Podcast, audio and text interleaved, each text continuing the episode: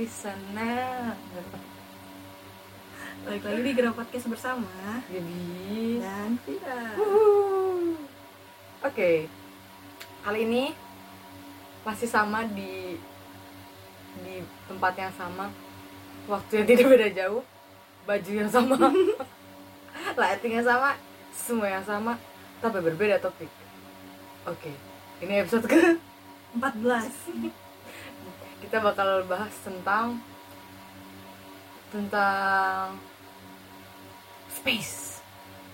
Apanya tuh tentang space tuh? Tentang space tentang is it kon- konspirasi nggak sih? Enggak. Enggak sih. Itu realita tapi kenapa gitu ya tapi alasan yang akan kita jelasin di episode ini tuh realita semua nggak ada yang konspirasi sih. Iya, berarti- kecuali lo udah research sendiri habis itu lo kayak mendapatkan konspirasi.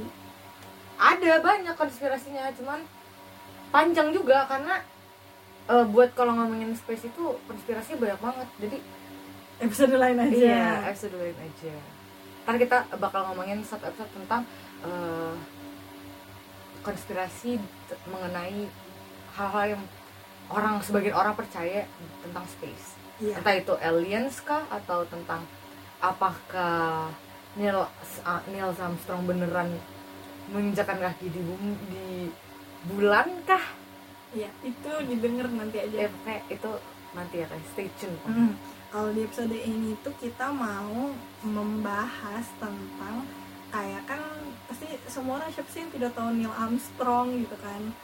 Eh, kan dia itu eh, ini kan orang Amerika terus habis itu kenapa terakhir itu ternyata orang ke bulan itu manusia itu ke bulan itu tahun 1972 nah berarti kan udah hampir 50 tahun dong Iya. terakhir nah itu kenapa tuh Gap? kenapa mereka udah hampir 50 tahun tuh nggak pernah ada lagi yang ke bulan gitu sedangkan teknologi tuh maju makin maju makin maju Mm-mm.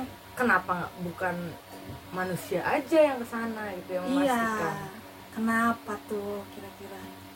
Kenapa tuh pokoknya ini bakal kita bahas selama uh, episode ini berlangsung guys Mm-mm. Mungkin untuk pe- pemanasannya kita harus jelasin dulu yang ke sana itu namanya tim Apollo yang kayak Iya. semua orang itu tahu kan tim Apollo. Terus tim Apollo ini atau Project Apollo ini sebenarnya semacam program kerjanya pemerintah em, Amerika Serikat eh, yang dibawahi waktu itu oleh tiga presiden. Jadi kayak karena lama banget kan waktu itu soalnya kan pertama itu 1969 apa 68 itu kan pertama kali sampai 1972 itu kayak dalam waktu yang lama itu uh, Apollo ini di tiga presiden Dwight Eisenhower, John F. Kennedy sama Lyndon B. Johnson. Apollo ini timnya banyak banget ya sebenarnya. Banyak banget terus habis itu kayak mereka banyak trial and error juga uh, along the way dan akhirnya di uh, Apollo ke Apollo ke berapa? 11 ya? Ah Apollo ke 11 itu yang pertama kali nginjekin kaki di bulan, Bulan. begitu.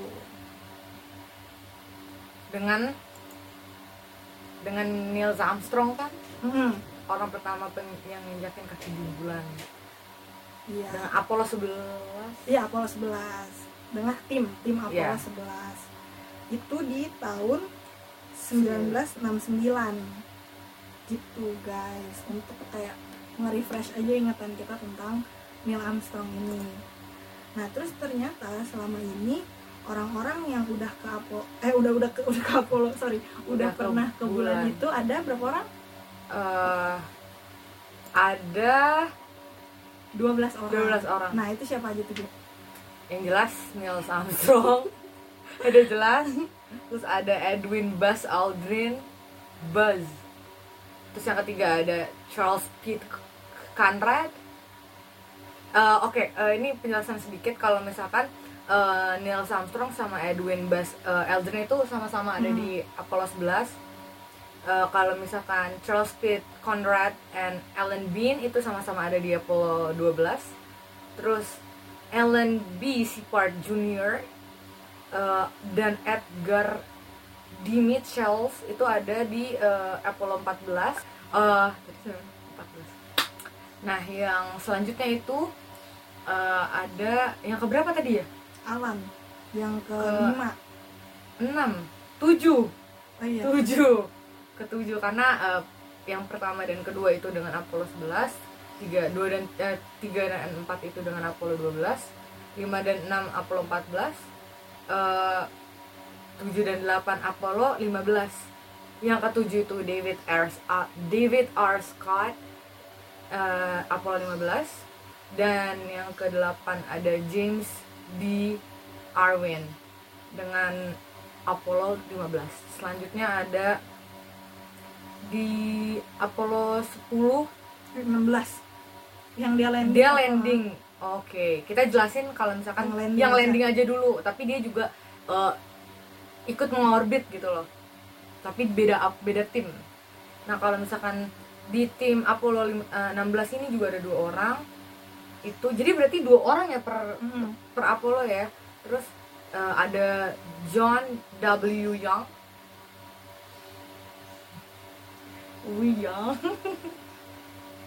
Dan ke dan ke 10 ada Charles eh, M. Duke di Apollo 16 Se- yang ke 11 di Apollo 17 dengan Eugene Cernan or Kenan correct me if I'm wrong. Di yang terakhir itu ada eh, Harrison H. Smith di Apollo 17 ini FYI aja sih sebenarnya kan ada kelongkap tuh Apollo 13 iya. Sebenarnya Apollo 13 tuh ini Ngorbit. ada bukan ada masalah. accident. Iya ada accident gitu Which is- sebelum berangkat. Jadi makanya nggak ada yang bisa step on the moon gitu loh nggak ada yang bisa walk on the moon. Terus dari situ sebenarnya satu tim itu tiga orang. Kenapa yang turun cuma dua-dua? Hmm. karena satunya lagi kan harus ngekontrol Kontrol roket. Ah, ah. ntar roketnya kabur guys melayang berabe. Oke. Terus eh, mereka ada juga yang nggak nginjekin kaki. Mm. jadi mereka cuman mengorbit mengorbit tuh apa? Muterin guys. Apa yang diputerin tuh? Coba jelasin. Ya kan dia mau jadi kan targetnya dia bu- bulan kan yang mau dia teliti. Hmm. jadi dia muterin bulan dengan roket yang itu. Jadi dia nggak turun ke bulannya tapi dia eh, melihat sekitar merekam sekitar meneliti sekitar itu mau diorbit lah tuh bulan.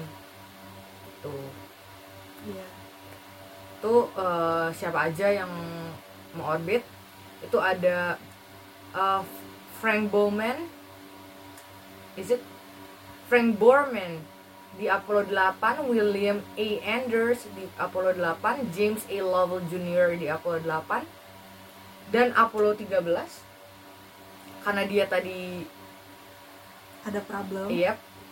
Terus ada juga eh, Thomas Stanford di Apollo 10. Eh, Michael Collins di eh, Apollo 11. Richard F. Gordon Jr. di Apollo di Apollo 12. Fred W. Hayes Jr. di Apollo 13. John L. Swigert Jr. di Apollo 13. Stuart A.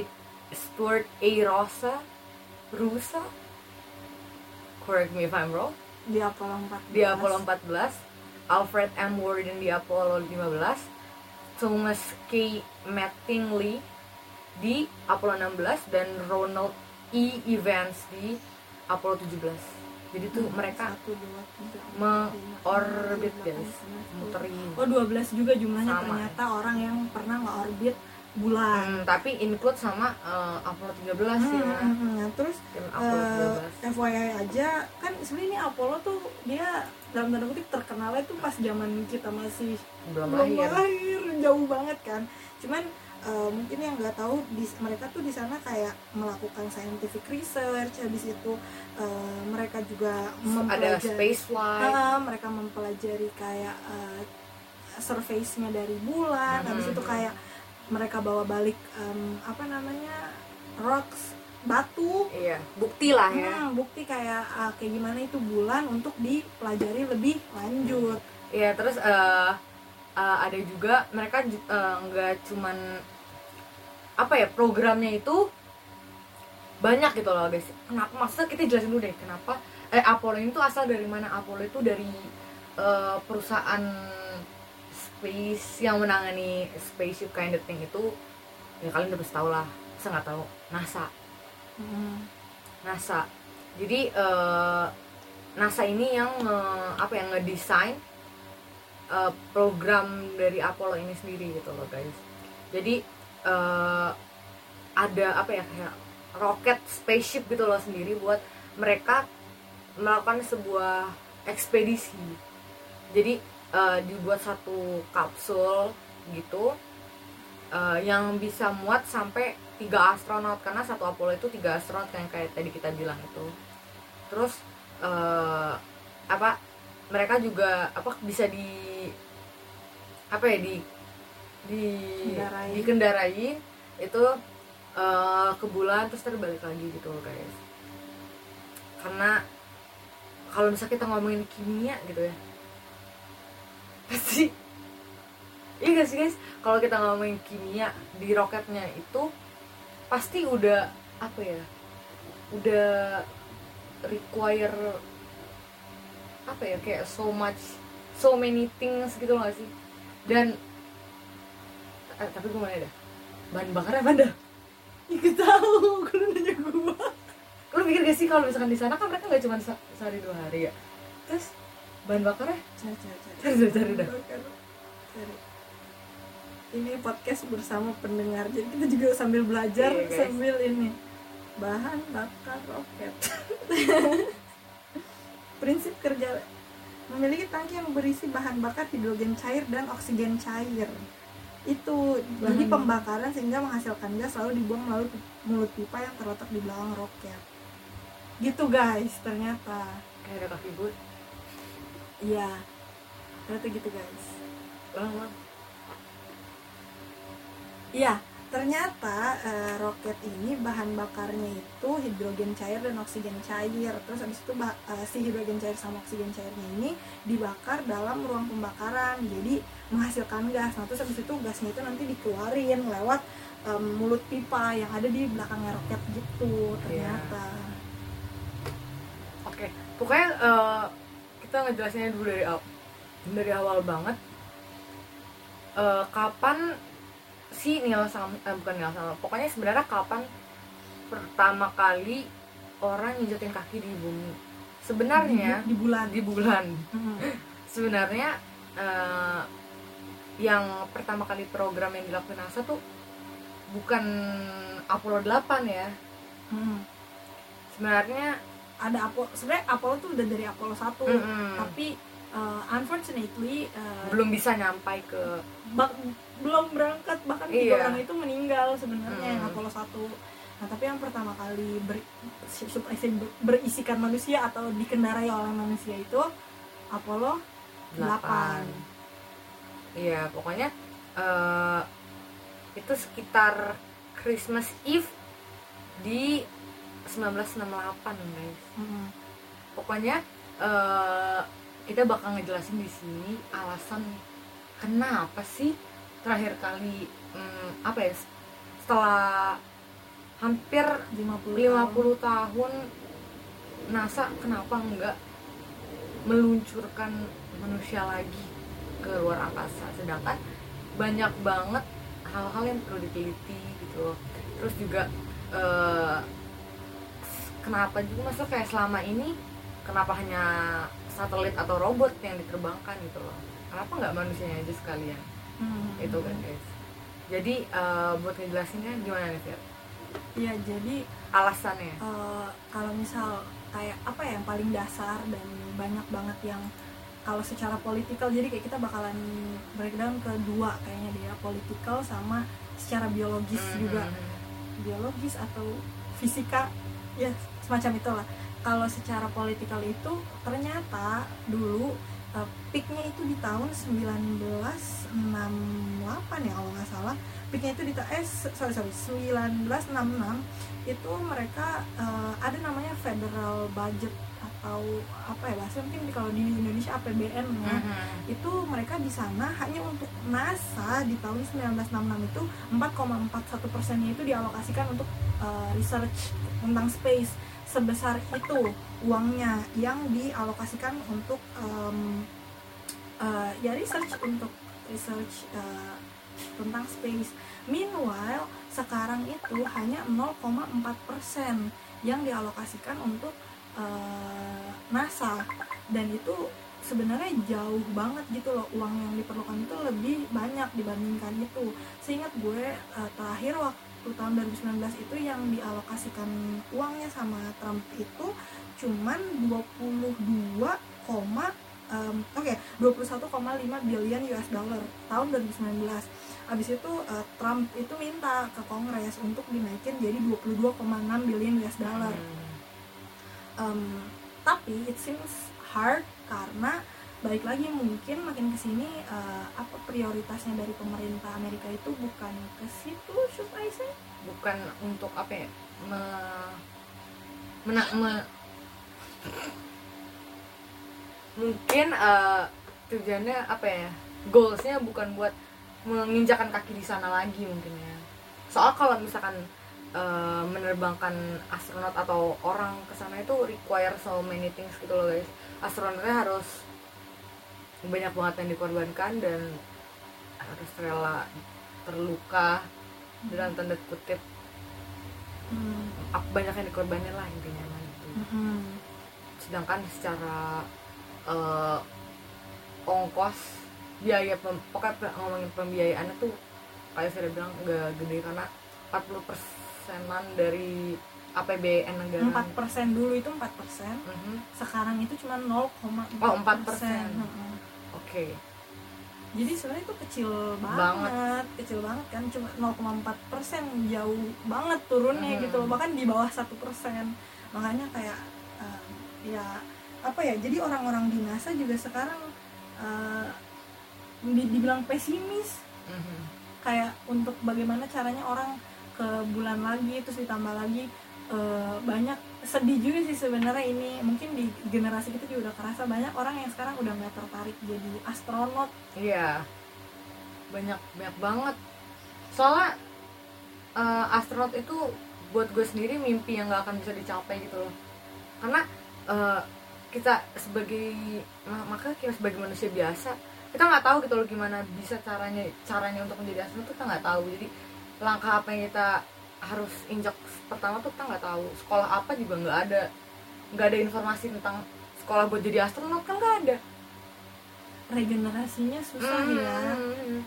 Dan buat uh, apa ya mentally or spiritually merelakan hidup lo buat itu juga rada susah sih menurut gue. Hmm, iya. Makanya jadi kayak sekarang terasa juga workersnya makin tua kan makin rata-rata tua. umurnya di sana yang kerja di NASA. Dan dia regenerasi apa ya sumber daya manusia yang kerja di sananya malah semakin menurun karena gak ada anak-anak jarang yang ada yang interest. Ada tapi guys uh, buat jadi apa ya buat jadi astronot tuh tidak gitu. Mungkin sebagai teknisi itu masih banyak ya lowongan juga masih banyak kan tapi teknisi bukan teknisi buat menerbangkan manusia gitu. Jadi bentuknya berupa satelit gitu. Soalnya gue pribadi kalau kalian tahu uh, pemilik Tesla Elon Musk itu juga dia own uh, eh, CEO dari it, dia masih nggak sih jadi CEO pokoknya dia founder dari salah satu salah satu perusahaan spaceship atau satellite kind of thing uh, yang bernama SpaceX. Belum lama ini SpaceX juga collab sama uh, Indonesia buat nerbangin satu satelit juga. Jadi mungkin kalian ada yang familiar dengan namanya. Nah buat compare to this menurut gue buat zaman sekarang mungkin goalsnya balik lagi beda. Mereka lebih apa ya lebih berani buat ngambil uh, risk biarin aja kalau misalkan yang rusaknya itu satelitnya gitu loh. Dibandingkan harus mengeluarkan biaya buat astronot karena itu nggak nggak nggak kecil gitu loh karena manusia. manusia dan manusia punya kebutuhan nyawa, gitu loh. nyawa manusia. Uh, nyawa manusia. Dan kalau kan manusia punya ini juga kan apa namanya apa namanya jaminan kehidupan jaminan kalau dia jaminan kehidupan jaminan kematiannya dia gitu kan. Yang harus dibayar juga berapa gitu kan. Dia di sana makannya gimana juga gimana gitu. Karena nggak cuma sehari dua hari itu bertahun-tahun kan. Seratusan hari gitu kayak seingat gue tuh eh, panjang lah perjalanannya gitu. Kan menurut gue pasti banyak banget yang apa ya yang jadi alasan ya kenapa zaman sekarang justru lebih banyak ngirim satelit dibandingkan eh, orang aja gitu. Karena satelit tuh hampir sekian bulan tuh ada pasti yang di yang ada ada. terus ya dari NASA juga sebenarnya ada aja terus gitu. Hmm, tapi emang tidak tidak mungkin kalian semua nggak sadar gitu loh. Tapi gue juga pas research ini baru baru baru tahu kalau misalkan ternyata itu sebelum kita lahir bahkan. Hmm. wah 2000-an nggak ada yang yang injekin bukan Hmm, jadi kayak figur untuk idolizing uh, Astronot. astronot itu sebenarnya untuk di generasi kita tuh udah jauh menurun. Pasti kayak mungkin generasi yang di atas kita masih ada. Di generasi kita menurun. Kalau Iya. menurut gue sedikit nggak sebanyak itu ya. Maksudnya zaman kita SD lah at least. Dan gue yakin kalau yang sekarang generasi di bawah gue sama Gaby itu pasti udah hampir nggak ada yang mau jadi astronot atau mungkin Hmm. mau tapi sekalinya udah dalam tanda kutip mendekati cita-citanya atau kayak udah nyampe stage di mana dia harus menentukan uh, pekerjaan karena realistis biasanya gitu mikirnya realistis Mm-mm. susah banget guys kalau jadi kalau jadi astronot itu Mm-mm. Terus habis itu uh, mungkin alasan yang secara saintifik Tifik. saintifiknya ya itu katanya umur bulan juga udah jauh lebih tua dibandingkan di tahun 1960 sampai 70 jadi katanya uh, udah susah susah Untuk diteliti. Ah, untuk diteliti. Habis itu kayak waktu pertama kali orang ke sana aja yang kesulitan itu untuk nancepin bendera Amerika di permukaannya. Nah katanya sekarang tuh em, udah lebih keras dan yang kayak ya sudah tidak ya sudah tidak muda gitu loh umur bulannya ini. Jadi em, nggak necessarily orang itu perlu ke sana. Cuman tetap aja kayak ada beberapa pihak yang masih mengharapkan biar itu pasti hidup lagi gitu loh suatu pekerjaan. Hmm, karena saya sangat disayangkan karena astronot itu as we can know itu gajinya besar banget tapi risknya juga gede banget ya. Jadi menurut gue salah satu impian orang juga di masa kecil pasti yang buat jadi eh, buat jadi astronot tuh salah satu impian orang karena sangat susah buat gapai digapai gitu. Tapi prestigiusnya tuh ada gitu loh. Hmm. honornya ada karena lo mewakili mewakili suatu negara gitu. Bahkan sa- satu dunia lo yang wakilin gitu loh. Hmm. jadi benar-benar honorable job banget lah gitu Hmm. dan tapi unfortunately balik lagi yang mikir itu cuman eh, generasi kita doang gitu yang mikir Hmm. mereka tuh se se honorable itu padahal eh, emang bener honorable dan eh, kalau ke sini mirisnya kan sama orang kayak mimpinya udah kayak youtuber mimpi jadi ya udah beda ya udah shifting banget dan em, apa ya ya itu sangat disayangkan dan budgetnya juga nggak ada dan eh, apa pemerintah Amerika mungkin Hmm. sekarang kita at least ngomongin tentang pemerintah Amerika dulu yang emang udah excel di situ kan Hmm. itu eh, apa ya eh, ma- mereka malah punya proyek lain eh, untuk kayak ngirimin orang ke eh, luar angkasa ke bulan terutama tapi eh, beda gitu loh fokusnya dibandingkan dulu kalau eh, tapi belum terrealisasi juga karena janjinya Donald Trump itu 2024 at least berarti kalau dia kepilih untuk yang kedua, kedua kalinya, kalinya. periode kedua Uh, tapi ya dari pihak NASA-nya bilang masa kayak kita diiming-imingin. iya masa dikasih harapan doang Mm-mm. buat dipilih Mm-mm. Nah jadi kayak nanti dari katanya uh, kayak salah satu janjinya Donald Trump itu dia bakalan uh, nge-revive ada lagi proyek baru untuk uh, berangkatin orang ke bulan tapi dengan syarat itu sekitar tahun 2024 bisa rampungnya yaitu pada saat dia udah second period. Jadi kayak sama aja itu sebenarnya bentuk campaignnya dia gitu loh. Kayak ayo pilih gue kalau lo mau ada Hmm. orang lagi berangkat ke bulan gitu strategi guys. Artemis namanya iya. Eh, Artemis ya? Pokoknya mirip-mirip kan namanya ntar ditulisin namanya lupa soalnya. Ada jadi kayak proyeknya Trump yang baru gitu sedih juga sih sebenarnya. Iya sedih banget. Terus kalau misalkan yang selama ini udah apa terbangnya tuh dia gajinya dari mana? Gajinya ya dari budget itu sih kayaknya harusnya dari federal budget itu. Dari BU eh apa APBN-nya itu. Makanya sebenarnya ya tadi kan Gaby udah bilang gajinya gede makanya iya karena kan gajinya risknya gede banget gitu loh. Masuk akal kenapa gajinya gede karena dia taruhannya nyawa gitu dia bisa mati pas lagi ekspedisi gitu. Cuman kalau misalkan sekarang udah apa ya kayak job itu udah hilang gitu udah nggak ada harapan lagi buat buat buat buat dirasasikan itu sayang banget sih menurut gue. Hmm.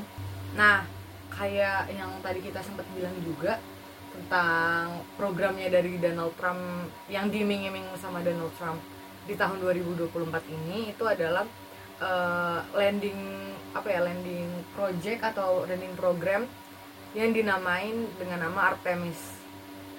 Itu projectnya itu bukan ke bulan tapi ke Mars. Karena mungkin kalau kita ngomongin alasan karena balik lagi kayak kata lu bulan udah semakin tua terus mungkin juga udah cukup orangnya sudah ke sana dan kita perlu meneliti lebih lanjut mengenai mengenai bu- apa ya planet lainnya. Dan apa ya, perlu di terus satu persatu kita teliti jadi yang terdekat dari bumi juga ya Mars. Ya biarpun jaraknya jelas jauh banget ya tapi kan itu project yang bak- yang bakal diusung sama Donald Trump di tahun 2024 jadi kayak kita juga nggak tahu ini bakalan realisasi atau enggak. Atau cuma imingan hmm namanya orang campaign. Tapi ya em, hopefully. apa ya? ya hopefully sih. Hopefully bener-bener jalan mereka. Hmm, karena sangat disayangkan hmm, sih. harus kayak apa ya harus eh, generasi yang sekarang anak-anak SD tuh mereka harus dikenalin lagi Hmm. hype hype nya soalnya kalau menurut gue gitu. juga eh, kalau misalkan 2024 programnya mereka kapan buat persiapannya Hmm, kalau emang start di programnya mulai start 2024 mereka seharusnya udah mulai prepare dari sekarang jadi di tahun 2024 dan selanjutnya bisa terrealisasikan dengan cepat. Iya itu lama banget loh sebenarnya kalau kita bertahun-tahun tadi, itu. tadi aja yang eh, kita sebutin di awal itu udah tiga tahun eh udah tiga sorry tiga presiden kan dalam nge-preparing begitu kayak Mm. segala macamnya gitu. Apalagi kalau misalkan mau tahun 2024 sekarang udah 2020 empat tahun lagi. Dan ini unfortunate case juga sih. Wah mungkin kalau nggak ada pandemi ini bisa diprosit ngerti nggak sih? Kayak Mhm. at least uangnya atau fokusnya orang karena bisa- emang defisit semua ya. Mm-mm. nah kalau kayak gini em, bukannya pesimis cuman kayak ini sebenarnya udah lama kan udah lama di di usungnya tapi eh, should I say stagnan gitu loh. Maksudnya banyak yang nggak ngerasain sebenarnya ini jalan atau enggak terus kayak beneran atau Mm-mm, enggak uangnya juga nggak di ACC sama Kongres dan uang kalau di ACC pun itu nggak seberapa jumlah uangnya gitu loh dibandingkan uh, jumlah yang diinvest pada zaman dulu waktu kayak apa ya bahasanya ya hype hype nya banget Apollo. Untung generasi kita ada pernah lah sedikit merasakan. Gue pengen cita-cita gue jadi astronot pengen kerja di NASA. At least ada ada rasanya. Menurut gue anak-anak zaman sekarang kurang aware bukan kurang aware sih kurang edukasi mengenai spaceship gitu loh karena menurut gue edukasi tentang space itu agak susah ya karena mereka eh, contain so much information dan scientific reason dan juga eh, alasan-alasan yang include sama biologi, fisika yang perlu dipelajari dulu gitu loh. Tapi sayangnya lagi di sekolah di Indonesia tuh limited banget That's right, that's what I'm what I'm say. Ya, Ah. saya mau bilang kayak apa eh, kita seingat gue ya kayak kita pertama kali belajar eh, planet-planet aja dulu ini yang paling dasar ya, kayak planet habis itu kayak hal-hal yang ada di galaksi Bima Sakti itu aja seingat gue kayak SD kelas 6 dan itu cuma nama-namanya doang kayak Eh, iya Saturnus, benar. Sedangkan gue belajar eh, yang literal space gitu gue baru dapat di kuliah. Yang li- literally space gitu loh yang Hmm, iya, iya, benar-benar iya, iya, iya. menurut gue kayak berapa yang gue ngitung literally sampai 0,0000000 gitu yang tentang apa sih kayak secara fisiknya gitu fisikanya tuh bener-bener di dalamnya tuh di kuliah jadi menurut gue sangat-sangat minim buat informasi mengenai space karena bukan menurut gue itu juga informasi yang cukup luas dan dalam jadi perlu dikorek lebih Iya lanjut dan sulit sebenarnya. Iya sulit banget jadi karena susah mungkin nggak dia diajarin kayak gitu kali ya. Dan jurusan di Indonesia juga setahu Iya, gue nggak ada. Nggak nggak ada. ada, nggak ada. Makanya em, apa ya kalau kalau misalkan di pasar juga kesedia ketersediaannya kurang, orang juga bingung gitu loh mau belajar Iya, makanya ke mana. kayak- cara buat kerja di sana kayak gimana pun kita nggak tahu gitu loh. Gitu lah guys. Hmm, pokoknya kenapa gitu lah. Padahal kita sangat-sangat berharap kalau misalkan ah, pekerjaan seperti itu tuh masih masih bisa berjalan gitu guys. Hmm. karena berarti kayak gue bilang pekerjaannya sangat-sangat honorable dan prestigious gitu. Hmm. kayak wah. Iya dia tuh scientist gitu loh. Tetap Iya, dia scientist, dia tuh benar-benar. scientist. Wal- walaupun dia nggak cuman diem diem doang di lab dia nggak nggak- gitu. iya, dia bener-bener scientist guys. Dia bener-bener literally pinter gitu loh. Yang Mm. kerjanya tiap hari di lab bener. Jadi bukan bukan dia di train bukan hanya sebagai kayak kalau kalian mikir kayak pilot enggak.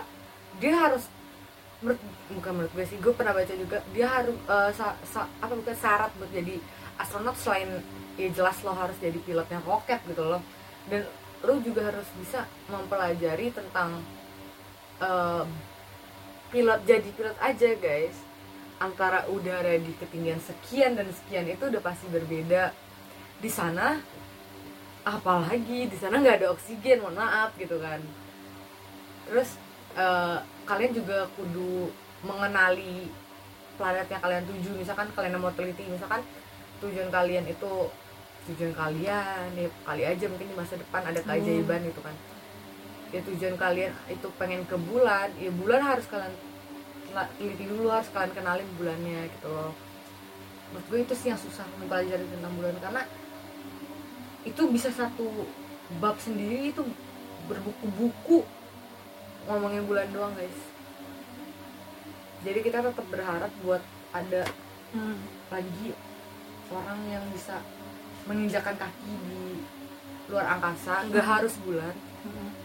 Karena sebenarnya em, apa ya tetap aja kita memerlukan orang untuk research tentang Mhm. luar angkasa kayak bukan robot doang Mm-mm, bukan robot doang karena eh, apa ya harus menurut gue robot itu dia walaupun oke dia balik dengan data tapi nggak ada yang bisa menceritakan perasaan ngerti nggak sih Iya. yang kayak how thrilled they are Hmm. when uh, kayak mereka step their foot on the surface of moon yang kayak gitu for gitu the first time.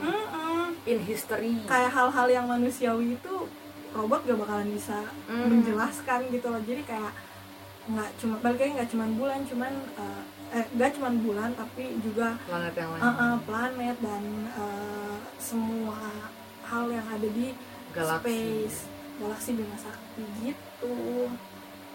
Oke guys. Pokoknya eh, kita tetap berharap banget banget banget bakal tolong adik-adik Iya. kami. sangat guys belajar buat jadi astronot. Ya, kasihan juga sih NASA ya. Tapi pinter-pinternya belajar deh. Pinter-pinternya belajar. Kali aja jadi astronot beneran. Amin. Kali aja mungkin dari Indonesia. Amin. Siapa tahu. Amin. Oke guys.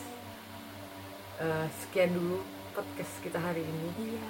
Mungkin rada random tapi ini semoga bisa jadi ilmu iya. buat kalian. Thank you guys see you guys in our next video. Bye bye